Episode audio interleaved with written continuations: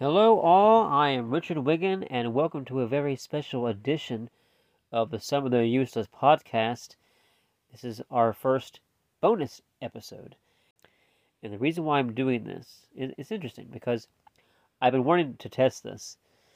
We are coming up on the 50th episode of, of the show, and I had other things kind of planned that, you know, to transition into video. I kind of wanted to open it with a better note than rehashing what happened at the Oscars. But as things come in, already I was a day late. In, you know, I, I was recording right after, and I was still working on it, and more and more information kept coming in, and I knew that I then wanted to present the show on Wednesday as our only episode this week. But as more and more information kept coming in, I was like, gosh, I, I got to include now these apologies. And I will say plural, but there's a there's a one thing that's not really an apology. Again, once you find out that things are rolling in, it, it comes in a little different. But when I first recorded, Will Smith hadn't made a public apology. Since then, he has put something on Instagram, so I'm going to read that for you. And then the other day, I saw something that looked like Chris Rock had apologized, which some immediately were going to scoff at the fact that why should he what what does his apology mean? He's just doing it just to do it, or I personally feel that he has no right to apologize. He's not the one entirely in the wrong because even if it was just a joke, an unfunny joke, there have been tons of unfunny jokes throughout the night, and there have been since then, unfunny jokes told about the incident. Well, we just we just break it down to what happened. But Chris Rock's apology is fake. It's out there on the internet, and it, it's it's very it's very odd of my source when I first saw that Chris Rock quote unquote apologized. It was from one of my family members that shared this and it turns out that it was fake.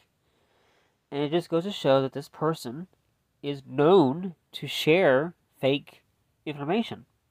It's, it's, a, it's, that's the kind of world that we live in.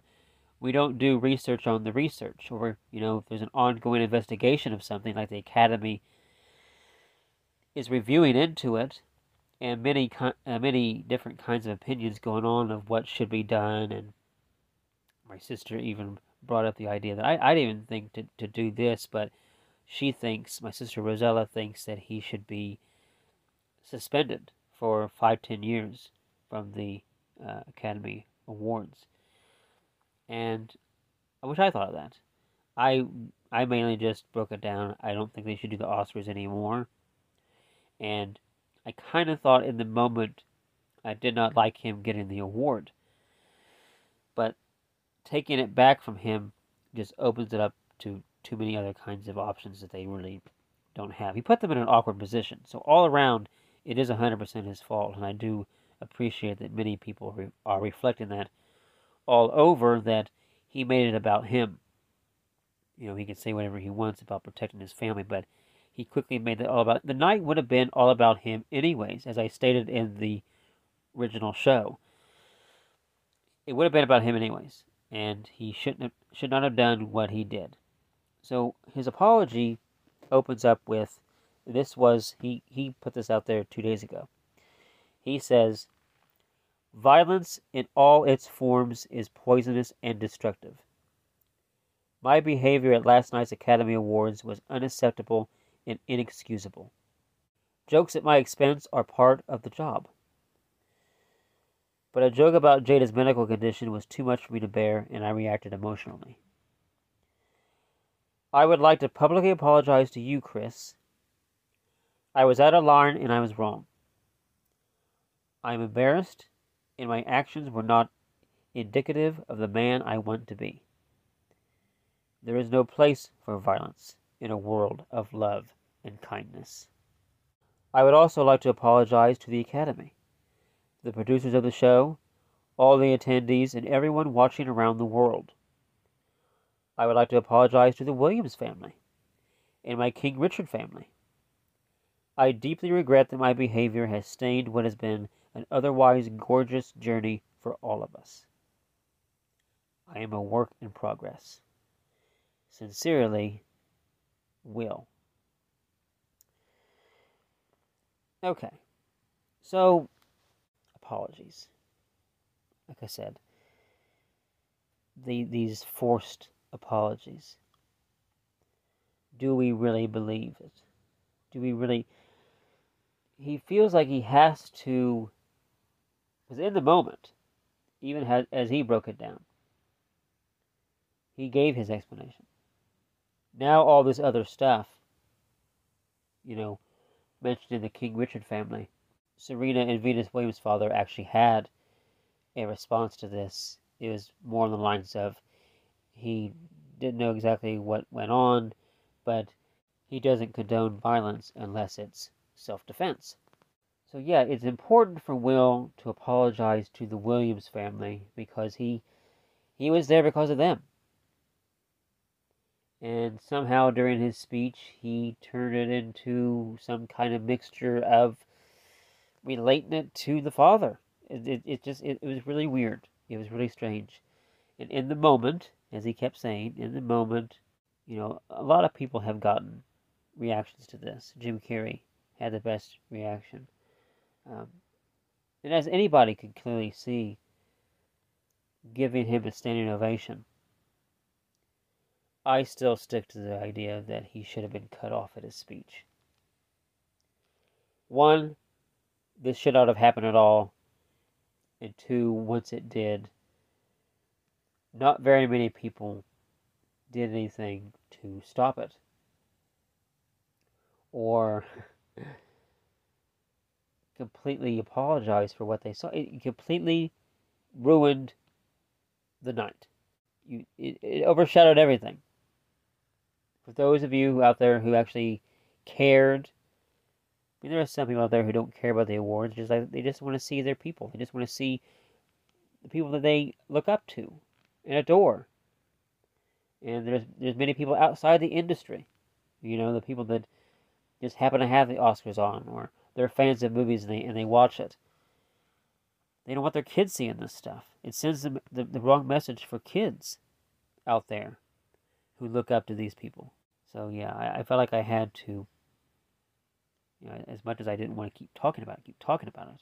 In my show I mentioned how Will Smith didn't apologize and since then he has, so I had to clarify that. So I had to I had to read what he wrote. I could take it for whatever it is, but I agree with my sister.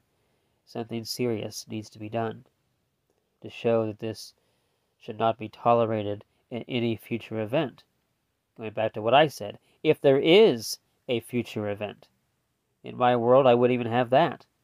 What way to show the world that you really don't care about the Oscars? If the big joke is nobody cares about the Oscars, then don't, don't show them to us. And, and let's see how that goes. You know, if people stop watching the Emmys on television, which is actually the reason why everybody in that room is there. It's television. But we now moved on to streaming. And movies and television have gone on to streaming. So the landscape is changing.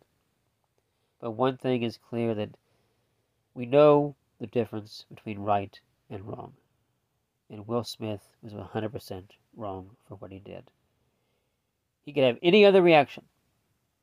Any other reaction. You smack him or you cuss. Both show this great in danger. Neither one got a consequence. Assault, Chris Rock's not pressing charges.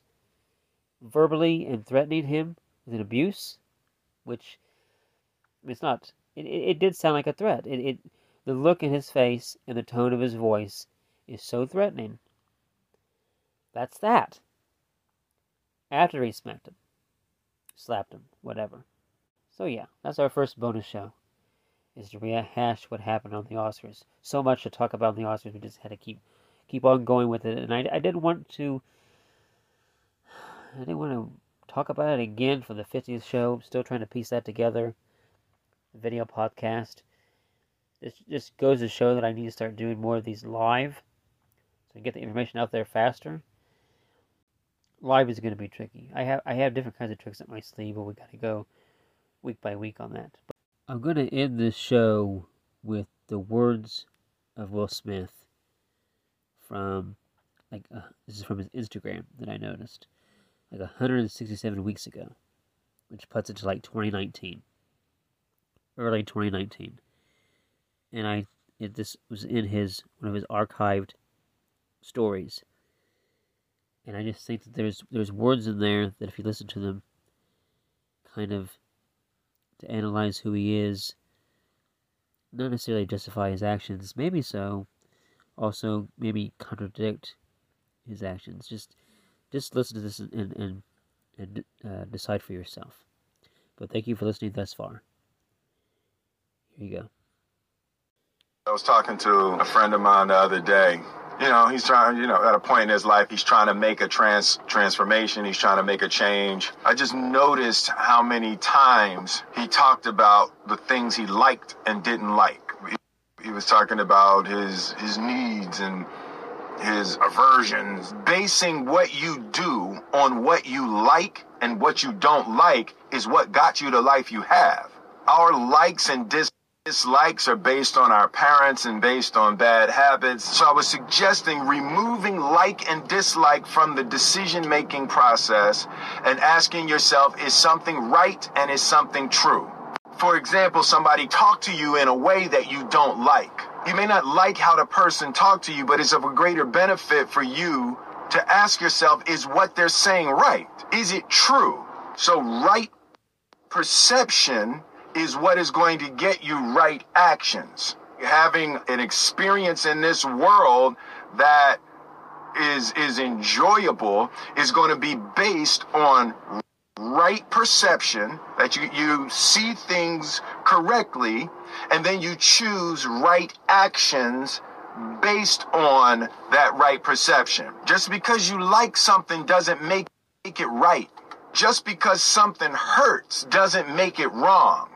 So I think people mistake likes and dislikes for intuition. I am suggesting that we pay less attention to what we like and what we don't like, and we ask ourselves, what is right? And that's all I'm going to say about that.